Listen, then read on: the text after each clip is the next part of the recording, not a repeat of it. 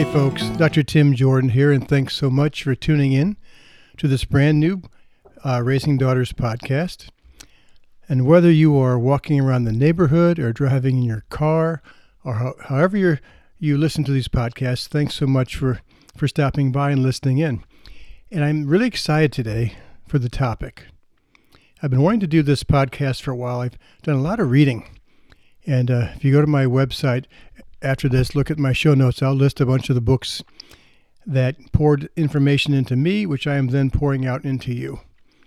Um, books like The Talent Code by Daniel Coyle, Range by David Epstein, Dark, Dark Horse by Todd Rose, Originals by Adam Grant, The Element, and Finding Your Element by Ken Robinson.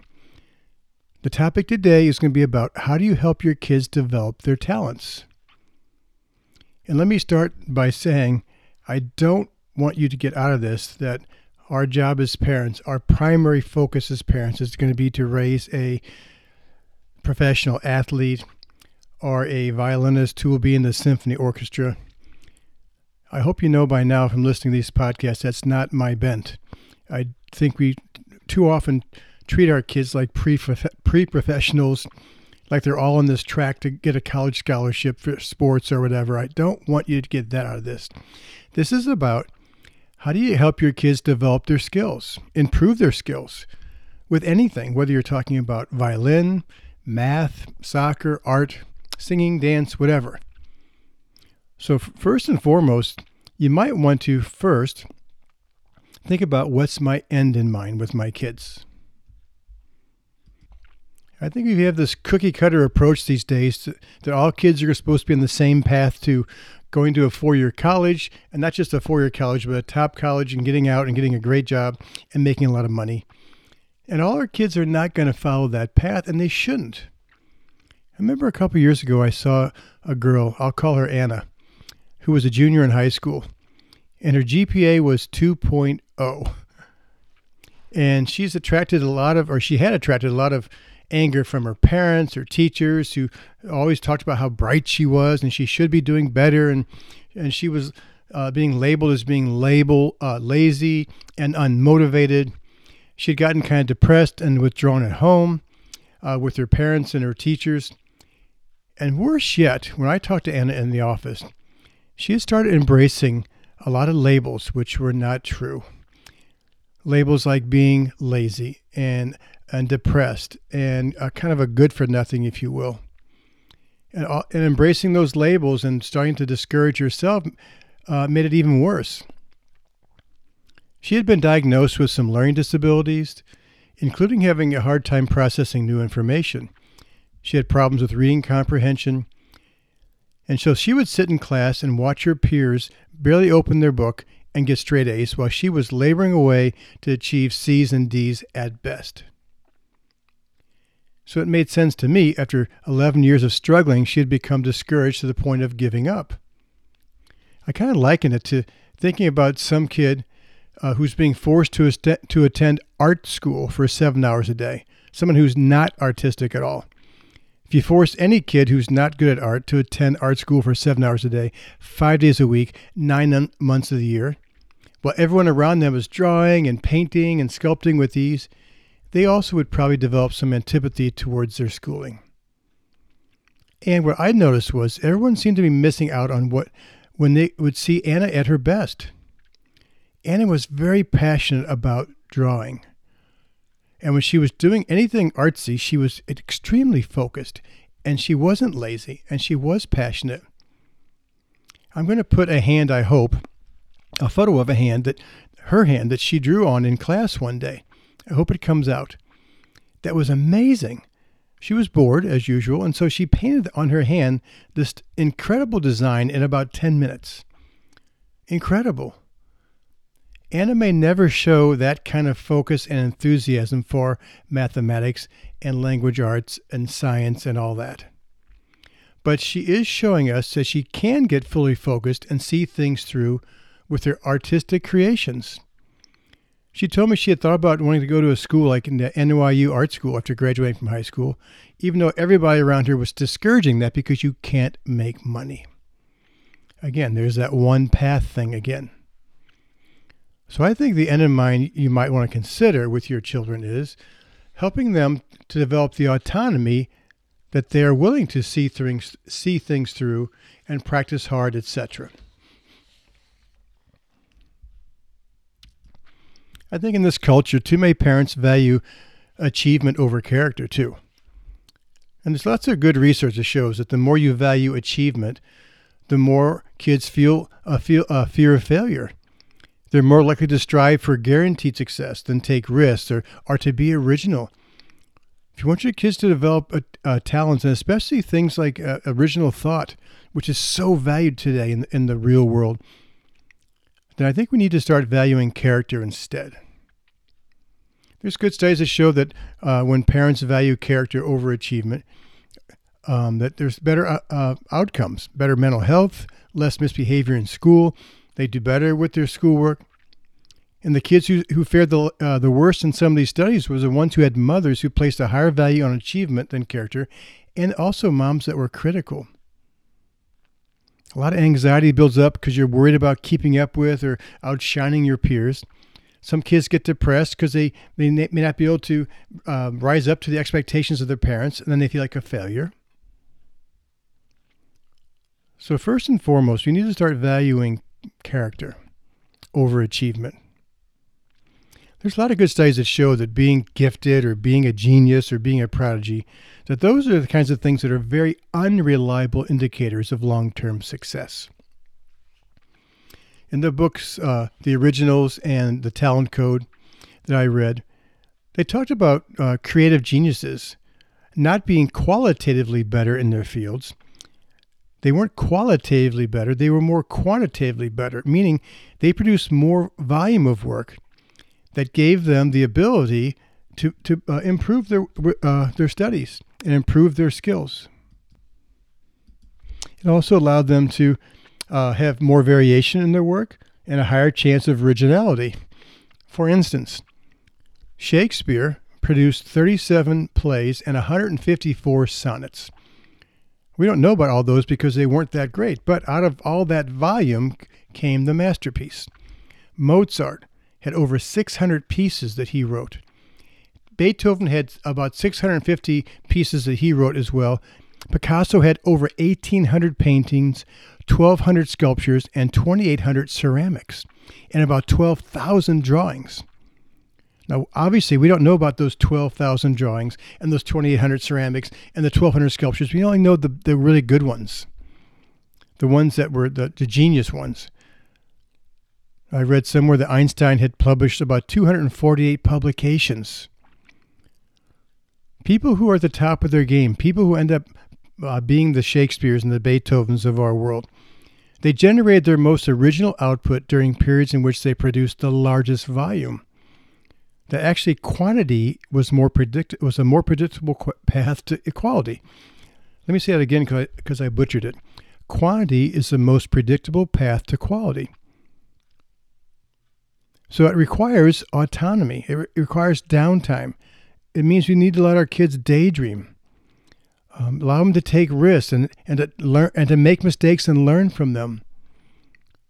I don't think our educational system is geared for that. It's more geared for conformity, if you will. There's, I saw some good studies that show that students tend to try harder and enjoy school more when they set their own expectations for themselves and then try to achieve those. Effectively, they were directing their own destiny. That made them happier and more motivated. That autonomy piece is huge. Autonomy leads to a higher engagement because you're doing what you want to do, you're doing what you chose to do, you're doing it because you're passionate about it, you have an interest in it. You're also, besides being more engaged in that uh, activity, you're also going to be more willing to persist and overcome obstacles and, and not get too down and too discouraged about mistakes because you're choosing it and therefore you're more willing to push through. And it's only those kinds of kids and adults who are going to have mastery of their of their fields. I read a couple books in the last year about about rock bands in the 60s and 70s. And one of the things that I learned, which I didn't know before, was that most of the greatest guitar players, people like Peter Townshend and Eric Clapton, uh, Peter Frampton, those guitar players can't read music. The Beatles couldn't read music. Almost all of them were self taught. And we didn't have computers back then. They couldn't download tabs. They couldn't get on YouTube and, and watch people play the songs. They just sat and listened to, to songs on the radio or they bought records and listened and they taught themselves. It was the autonomy that, that gave them the motivation. It was the autonomy that allowed them to be more engaged and to persist. That's a huge piece of what I want you to walk away with today is allowing your kids to choose their activities. I read um, two books by Ken Robinson. One was called The Element, the other was Finding Your Element. And by element, he meant finding your thing when you're in your element, doing what you love to do. And he, he said there was a couple things that were needed. One of them was aptitude, meaning I'm good at this. Another was passion, which means I love to do this. I'm passionate about doing this. So um, aptitude is one. I get it. Um, I'm good at what I do. Uh, passion, I love it. Also, attitude. I want this. I have autonomy. I'm choosing it. I'm much more willing to be optimistic about, to persevere. It'll, it'll create more ambition, more self belief. And the last piece was opportunity, allowing me to have the opportunity to put my efforts into what I love to do.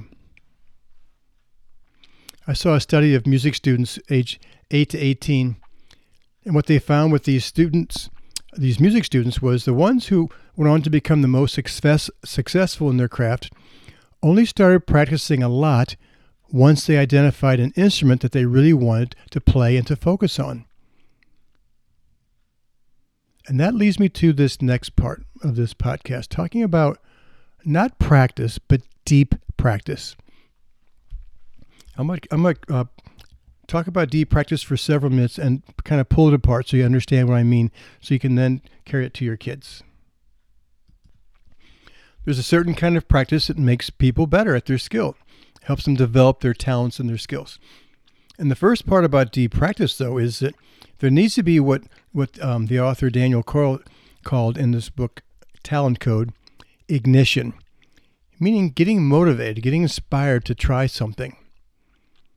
There's an old expression that you are what you see, meaning role models. These are uh, if there's been a brief encounter where you see or you can link your identity to a high performing person or a group. And you start to think, wow, I want to do that. I could be them. Studies have shown that even a brief connection with a good role model can vastly increase the unconscious motivation to do that which is why sometimes it's good to have those posters of rock musicians in your in your bedroom or these days having videos of people who are who are doing what you want to do. Let me give you several examples of that. Um, i'll start with uh, south korean golfers professional golfers. In 1998 a golfer Se Ri Pak won the lpga championship and she became a national icon in south korea she was the first South Korean woman to win an LPGA championship. And she was, and there was very few people, very few women at that time playing golf in South Korea. Ten years after her winning that championship, there were 45 South Korean women on the LPGA tour, and they were winning about one out of every three events. You are what you see. Let me talk for a minute about Russian tennis players. In 1998, 17 year old Anna Kournikova reached the Wimbledon semis. And that created a huge stir in Russia. She became a, role model. And by 2004, six years later, Russian women were making the finals regularly. By 2007, about 11 years later, Russian women occupied five of the top 10 and 12 of the top 50 uh, top women players in their rankings. And it started with that seed that motivated kids to want to be like her. Uh, how about the little country of uh, uh, Curacao and their little league baseball team? They they reached the semifinals of the little league baseball championship six out of the last eight years, or six out of eight years, and they won the title in 2004, despite being one of the poorest countries with the poorest facilities anywhere. You think, well, how did these these poor kids from this poor country, how are they winning the uh, Little League World Series?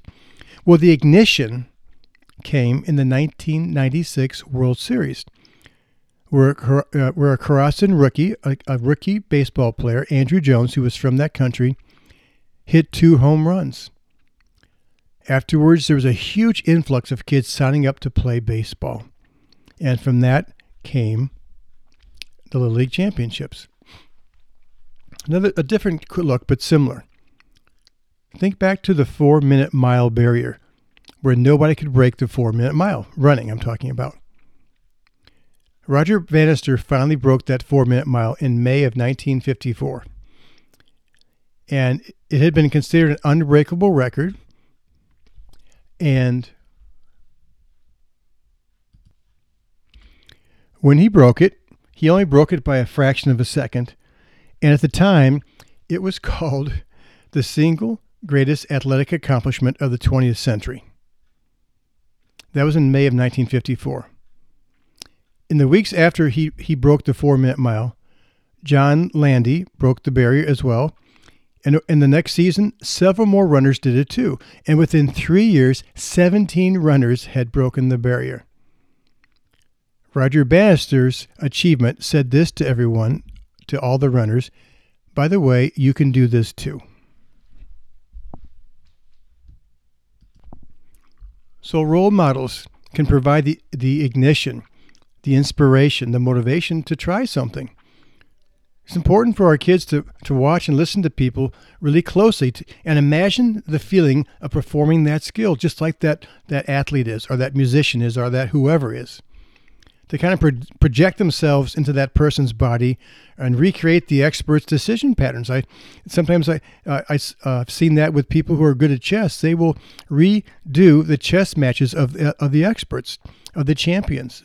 They'll replay those, kind of put themselves in the shoes of that person experiences with people like that, with watching or being around role models, can cause an intense unconscious emotional response. It can create it can create a fascination with, a love of, it, an inspiration. It, it can light a kid on fire. It can say to that that kid, "I want to be like them. I'm going to be willing to delay gratification and work hard. I want X, so I'm I better do Y and Z like crazy right now." If I want to be like that. They're motivated by a desire to connect themselves to a higher achieving group or a high, high achieving person. It becomes the image of their ideal future self, if you will, and that creates energy and the motivation for deep practice. Let's talk about deep practice. After you get the ignition, then you have to go into the deep practice phase. Deep practice means reaching or stretching yourself slightly beyond your current ability. Spending time in, in the zone or this difficulty that people call the sweet spot. You're practicing just beyond where your ability is. And once you start practicing there, you embrace the power of repetition. So the, your actions become faster and more automatic. You're playing on the edge of your competence, if you will. Andrew Ericsson did a lot of research, and he showed that the, that most world class experts in anything practice between three to five hours per day, no matter what skill they're pursuing. He also was one of the people who first talked about that the fact that in every field, the experts usually have around 10,000 hours of committed, deliberate practice. Working on technique, seeking constant critical feedback, focusing ruthlessly and shoring up their weaknesses. That that 10 year rule, that 10,000 hour rule, if you will, dates back to about 1899, where they found that world class expertise in most domains required roughly a decade of committed practice. So that 10 years of committed practice turned into the 10,000 hour rule. In the book Genius Explained by Michael Howe, he talked about Mozart, and people considered him to be a genius, a prodigy, but they, what we don't know about Mozart was by his sixth birthday, six years of age, he had studied 3,500 hours of music with his instructor slash father. He wasn't born, he, he may have been born with talent, but it had to be practiced. There's a woman, Tu Youyou, who was the first and only Chinese national to win the Nobel Prize in Physiology or Medicine. And she was the first Chinese woman in any category to win the Nobel Peace Prize. She had no research experience, no post grad degree, but she was inspired to start looking for cures for malaria because it was affecting her country so much.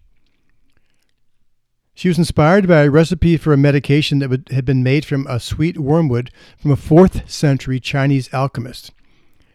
She experimented. She experimented on herself with some with some sweet wormwood extract um, uh, medications, and by the time she found a cure, she had gone through and tested 20, 240,000 compounds.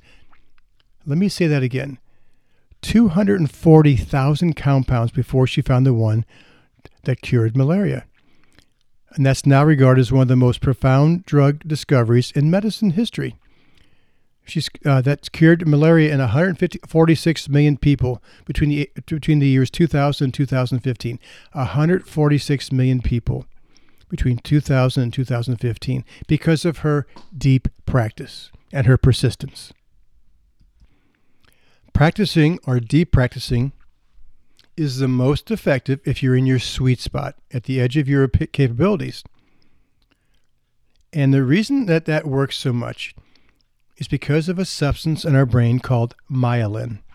M Y E L I N. Myelin is a substance that wraps our nerve fibers, and it makes the signals stronger and faster and more accurate by preventing electrical impulses from leaking out. It's like an insulation, if you will.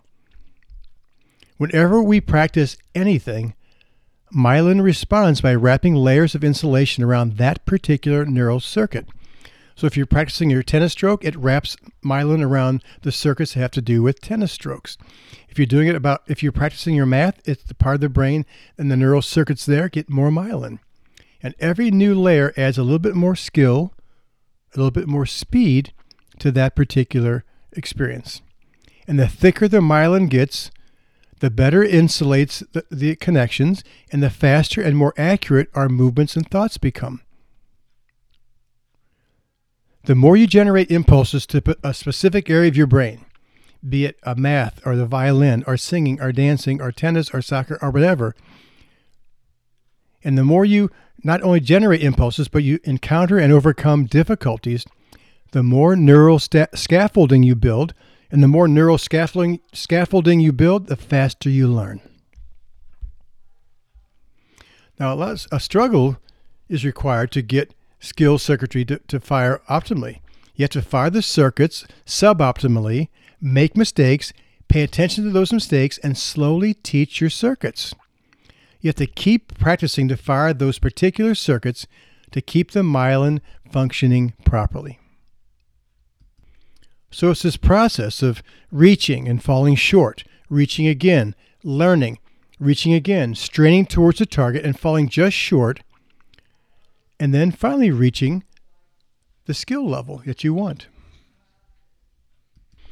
It also helps during slow deep. I'm I'm sorry. It also helps to, with deep practice to slow it down. Experts say it's better to spend three hours on one single page of notes than to just whip through 10 pages of notes. Slowing down allows you to attend more closely to your errors and your mistakes. And it, that creates a higher degree of precision with each of the firings in your brain. There's a famous school, a Meadowmount School of Music. And they, what they teach their students is if you're practicing your instrument and someone walking by hears you and they can recognize the song you're playing, that means you're playing too fast. Exaggerated slowness reveals more mistakes and smaller mistakes. So the truth is that practice doesn't make perfect, perfect. Practice makes myelin and myelin makes perfect. Nerve filings grow myelin. Myelin controls speed, and impulse speed is the skill building thing that you need. In order to have that deep practice and to reach beyond your your your uh, current state of competence, that's why it's so important to have autonomy. and passions. That's what will allow you to persist and have and be willing to spend 10,000 hours. Because wrapping myelin around big circuits requires an immense amount of time and energy.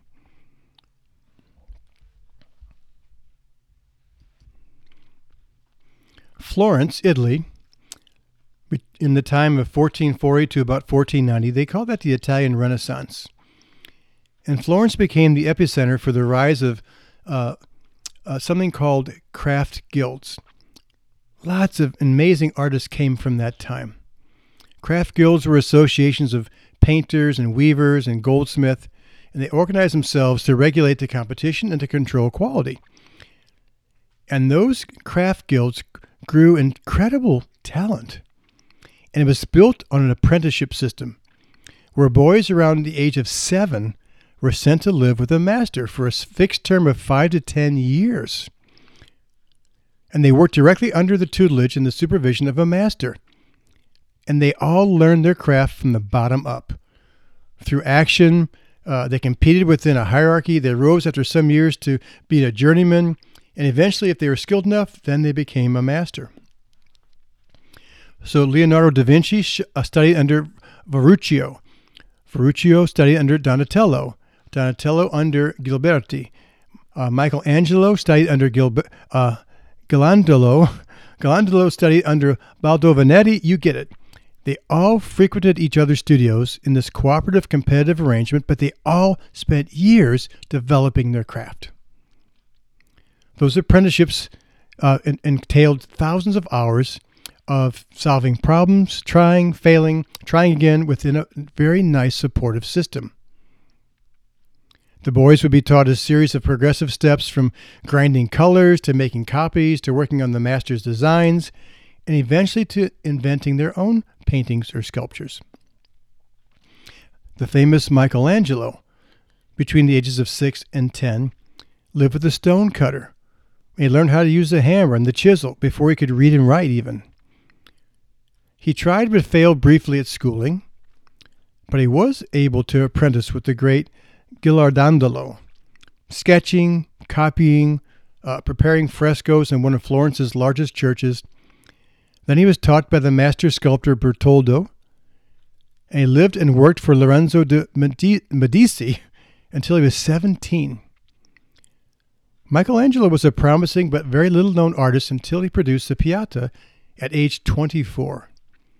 And when people saw the Pieta, they said it was a it was pure genius. But Michelangelo said, if people knew how hard I had to work to gain my mastery, it wouldn't seem so wonderful at all. He put in his deep practice for years. That apprentice system also produced a lot of good coaches. That's one of the things that your kids are all going to need if they're going to develop their talents and skills is coaching and good coaches. In the books that I read, they describe the best teachers and coaches as being more quiet, reserved, and also mostly older because they had spent enough time developing their skills. And the best coaches spent most of their time offering small, targeted, highly specific adjustments, adjustments and input. The researchers also found that it was crucial in those early phases of learning any skill to get the learner involved and captivated and hooked. And to need and want more information and expertise, they made the initial learning experience fun, pleasant, rewarding.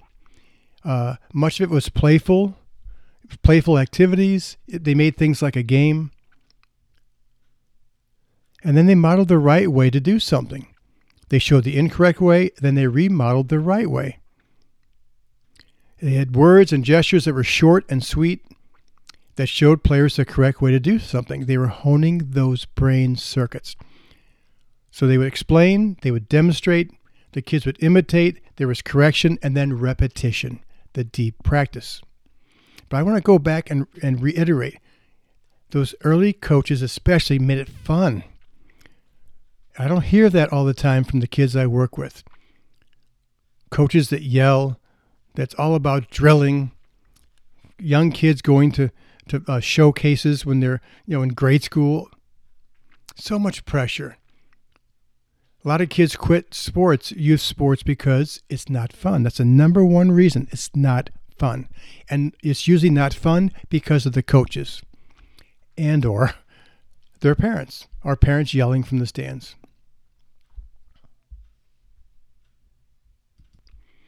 I heard of a good metaphor in one of the books too that when you're first learning a new skill, those first reps establish the brain pathways for the future. You want to do it right the first time. And the metaphor is it's like the first sled track in a new field of snow. Once that first sled goes through and puts some grooves in the in the snow, thereafter you tend to follow those same first grooves.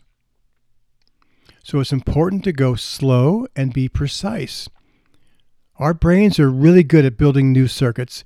They're not so good at unbuilding them, which is a reason why it's so important to not allow bad habits. It's also important to pay close attention right after you make a mistake when you're practicing.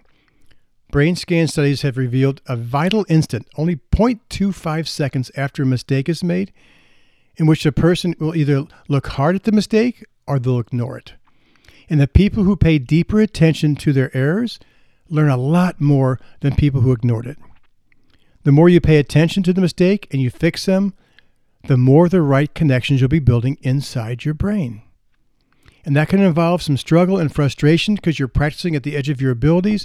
And that's why it is true, the old maxim that no pain, no gain.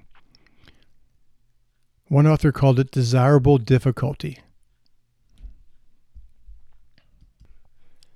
I'm pounding away at this because I think sometimes we think if we make our kids do something and they, make them practice longer, that they'll get better. And that's not necessarily true. There's a certain kind of practice, a deep practice that is that's how kids will end up being better. And that's how they'll learn to develop any skill.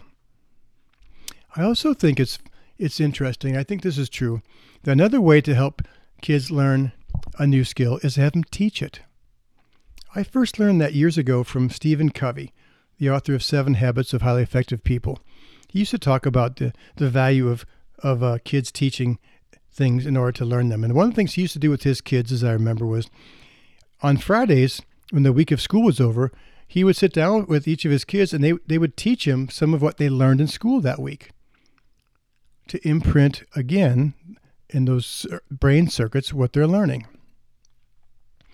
Also, remember that every kid is not going to become an expert at anything when they're seven or 10 or 16 or 18. They're, you know, there are late bloomers. And I think sometimes in our uh, culture, which is so into pushing early hyper specialization, I, one of my, uh, one of my uh, nephews uh, played soccer in kindergarten, and he was on a uh, a mixed sex team, you know, boys and girls. It was fun. I used to go to his games. It was sweet.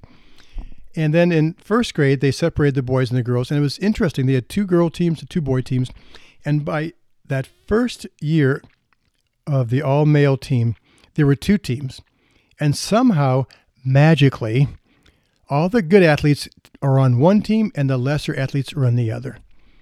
Already, there were kids who were given up on. They weren't very good. They weren't as good as the other kids. And so they were with teams that played less, had quote unquote uh, not as good coaching, etc., etc. Albert Einstein didn't speak until he was four. Isaac Newton did very poorly in school.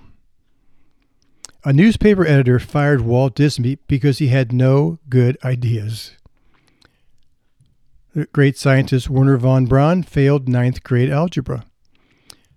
Music, the musician uh, Haydn gave up making a musician of Beethoven because he was so slow in plotting. He gave up on Beethoven. He had apparently no talent, according to Haydn. So don't give up on your kids. Some kids develop more slowly. It's okay. I also think it's very important that you value passion where you find it. Um, sometimes our kids are not going to be passionate about what you want them to be passionate about, and that includes schoolwork. I read um, I think it was in the Element book, a story about a girl, eight years old. Her name was Jillian. In, in the 1930s, she was taken to a psychologist because she was doing very poorly in school. She was late turning in her work. She was a poor test taker. She was constantly fidgeting and disrupting the class. She she was uh, being labeled as being lazy and not very smart. After hearing the mother's information and observing Jillian, this psychologist said he needed to talk to the mom in private. So they walked out of the room into the room next door. As they left, this psychologist turned the radio to a station that was playing dance music. Then the mom and uh, the doctor sat down and watched Jillian through the two way mirror as she gracefully danced as she was in her own little world. And the psychologist turned to Jillian's mom and said, Jillian isn't sick. Jillian isn't lazy. Jillian is a dancer. Take her to a dance school. On the very first day at the dance school, Jillian saw a room full of kids who were just like her. Kids who couldn't sit still, kids who just had to move. She had many years of dance training there. She eventually joined the Royal Ballet, and during her illustrious dancing career, she worked with people like Andrew Lloyd Webber, creating dances for shows like Cats, Phantom of the Opera, and many more as a choreographer. That was her passion. I was doing a talk with a group of parents who all knew each other a couple years ago, and uh, we, I was talking about motivation and how and how to uh, help your kids develop their own intrinsic motivation. And one of the moms started complaining about her daughter, who was 13 years old, and talking about how unmotivated she was, and she was lazy, and she wasn't into anything.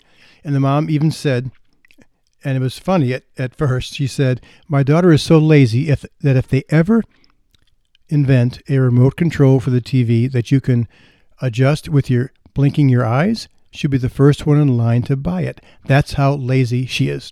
Everybody laughed. But one of the moms said, Well, that's not true. She said, My kids love your daughter. She's their favorite babysitter. Another one of the parents said, "Yeah, when she comes out onto the street to pl- to hang out and to play, all the kids in the neighborhood come running over because they love your daughter." And the mom of this girl said, "Well, yeah, she I know she loves kids, and she tells me all the time she wants to be a preschool teacher when she grows up. And I'm telling her, you're, you're not going to be a preschool teacher because you're not you can't make enough money." Our kids will show us their passions, and we need to value those. Just because she wants to be a preschool teacher when she's 13 doesn't mean she will or won't. I hope she does. We need more good preschool teachers. But my point is, kids need to develop their interests and their passions over time. Read that book, Range, by David Epstein, because he found that most people who end up being pretty good at what they do had a range of experiences before they got to their thing, before they found their element, if you will. So we need to value those things when they're younger, even if it's if it's the kind of thing that doesn't seem to fly very well in your family. They may be different than you. Value their difference. I have a lot of girls who who um, aren't doing that well in school. School is hard for them for a variety of reasons. They may have a learning problem. They may have uh, focus problems. And so, one of the things I've done in my office, I've, I think I've talked about this before, but I'll, I'll repeat now. I, I'll ask them to rate their intelligence from zero to 100, with zero meaning the worst, 100 meaning the best. And they always give me a number. I've done this with audiences. I do the same thing. People, I'll give a number. I'll have people in the audience raise their hands. Like a girl might say, I'm a 40 or I'm a 60. or And once they give me a number, I'll tell them that they flunked the test. And they'll give me like a, you know, a quizzical look like, what do you mean? I said, you flunked the test because you didn't ask me a very important question. What you could have asked me was, What kind of intelligence are you talking about? They assumed I was talking about school intelligence the ability to sit in a classroom for seven hours a day and listen to the teacher and know what's going to be on the test and memorize things and regurgitate, regurgitate onto a, a multiple choice test. That is one kind of intelligence. But there are so many more. And I ask girls, what other kind of intelligences are there? And sometimes they're like, I don't know. And I say, well, think about it.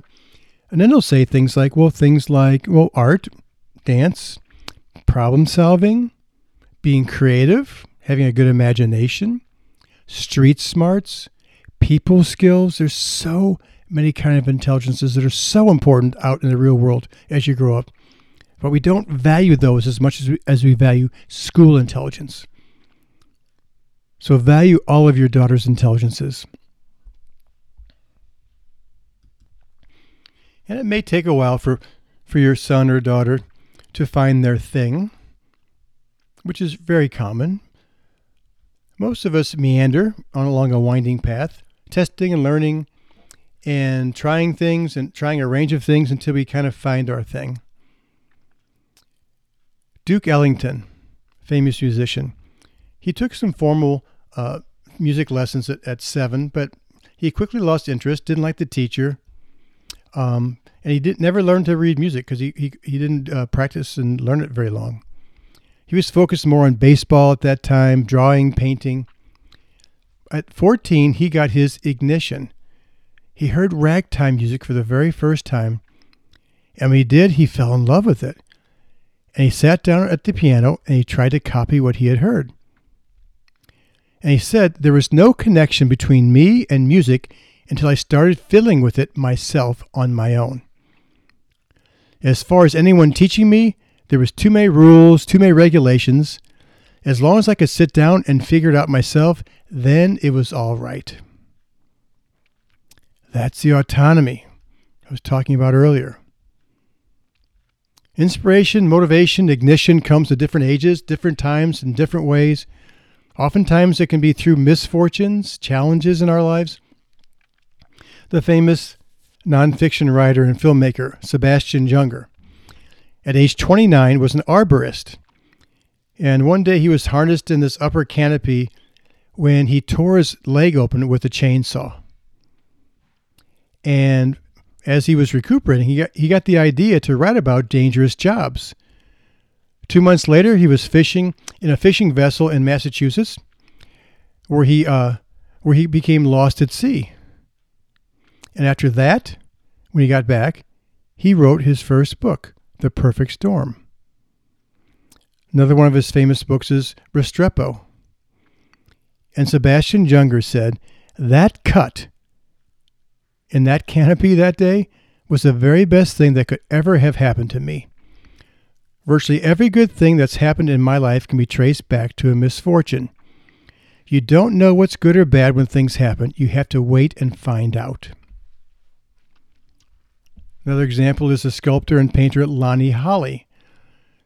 She's a self taught artist who grew up in uh, very poor in Alabama.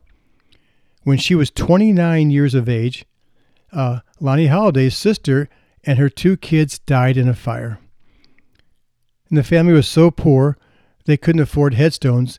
So he gathered discarded sandstone at a nearby foundry and he, and he carved them himself. Carved the headstones himself. And he said it felt so good. He started carving gravestones for other families and they started making sculptures out of anything he could find, and that led to his career. That is a much more common way for people to find their thing than forcing them to do something that we think is good for them. Or they may have a talent for something, and I've had so many parents tell me, well, she's good at it, she should do that. I'm saying, just because she's good at something doesn't mean she has the interest or passion for it. Let her find her things. There are a lot of things that we can do to help our kids develop their talents and skills. Make sure your end in mind with your kids isn't uh, valuing character. I'm sorry, ca- valuing achievement over character. Make sure you're allowing them to find their own thing. It's okay for kids to not have discovered their thing in their childhood. I've had a lot of parents like frustrated because their kid hasn't found something they love. And they're like eight years old or 15. Who cares? They need more time. Late bloomers happen. It's okay for your kids to start something and not finish, to, to write books and, and, and finish and not finish it because halfway through they get bored with it and they start something else. Same thing with, with artwork or stories or sculptures. That's how the great masters do it. It's, it's quantity, not quality. Give kids autonomy to choose their activities and also the autonomy to move on when they're bored and, and they want to try something else. Make sure you create a lot of downtime so they can try things and daydream and take risks and make mistakes and do the deep practice thing. Expose them to a range of opportunities. If they're only into sports, I, I would encourage them to try something totally different. Have them be in a play, have them uh, take an art class, etc. Also, expose them to different kinds of experts that might ignite them through books, stories, biographies, documentaries, talks. I saw a really good documentary recently about Quincy Jones, the uh, musician producer. It's called Quincy. I'd, I'd watch that with your kids and talk about you know his ignition and how he got to where he was. Teach your kids about deep practice. Talk to them about that sweet spot just beyond their capabilities. Teach them about myelin and the importance of practicing and stopping and going slower and making mistakes and correcting the mistakes and do it again and repetition and back and forth and back and forth and, and keep laying down myelin. Teach them about that. And that's what we mean by no pain, no gain. I'd be very picky about the coaches your kids get always, but especially early on. A good coach can ignite a passion and a fire in your kids about something, but how they do it's important. They need to make it fun, they need to make it engaging. And if it's not, move on to a different coach. There's lots of coaches and there's lots of teams. Value passion where you find it. And trust that inspiration and motivation comes at different ages sometimes through misfortune, even. It's okay. You don't need to protect them from challenges and misfortune because that's when they learn. That's when they might find their thing, their calling, their inspiration. Support them in finding a tribe. Kids who have some of the similar interests. I've seen a lot of girls in my counseling practice who struggle because they have different interests. And therefore, people think that they're weird or, or whatever, and they start to believe that they're weird, even though they just have different interests. It helps if you can find other kids who like anime or drawing, who or who play guitar, or who are also into theater or like to do makeup or whatever it may be. It's also good to praise character instead of just uh, praising what people do. So instead of saying, you know, your artwork is creative, it's more valuable to say, wow, I noticed that you're a really creative person. Instead of saying, um, uh, thank you for helping me, it's better to say, I love that how much you, you're a helper. Because when you uh, praise character, what you're saying to kids is, it looks like you're the kind of person who blank. Kids become more generous if you say things like, I notice you're the kind of person who likes to help other people whenever you can. That motivates kids to become more generous because they want to earn that identity. When you praise character, kids internalize it as part of their identity. And they start developing a self concept that they are a good person, a moral person.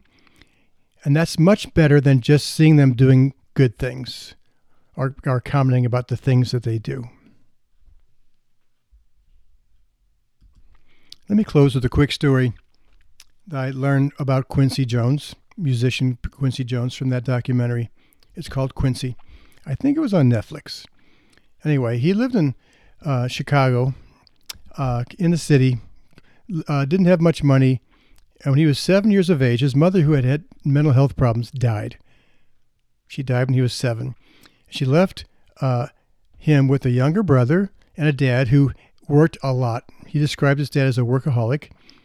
He was a carpenter for the mob in Chicago, apparently. So Quincy and his brother were on the streets a lot, on their own, got in trouble a lot. One night, he broke into an armory and he saw a piano sitting in the armory. And he walked over, sat down, and he started playing it. And he said, I fell in love with music in that moment. As a kid, he started hanging out at jazz clubs, watching musicians, he taught himself to play several instruments percussion, trumpet, piano. Uh, he started playing trumpet in the school band when he was 14, and he was playing in a uh, in a band in bars when he was 14 years of age as well. He was asked to join a big band, and he started touring at the age of 18. And lucky for Quincy Jones, a lot of the older musicians took him under their wing and mentored him. People like Count Basie. He started writing and arranging music. It was hard in that time in the country because he was African American, and you know it, people didn't recognize them for their creativity and their and their abilities. He got to spend some time in France where there was a lot less prejudice at the time to African Americans or to black people. He studied in Paris with some very famous classical musicians and an or- and with an orchestra, and for the first time he felt free. And he started to become more creative. And he said that famous line, you want to be what you see. It's helpful to find our kids good mentors Look for those in books, movies, bi- biographies, documentaries, etc. Go listen to, to music. Go watch plays. Uh, go watch sporting events. Sometimes we're not going to be the person who ignites our kids' passion, but they'll find those examples out in the world.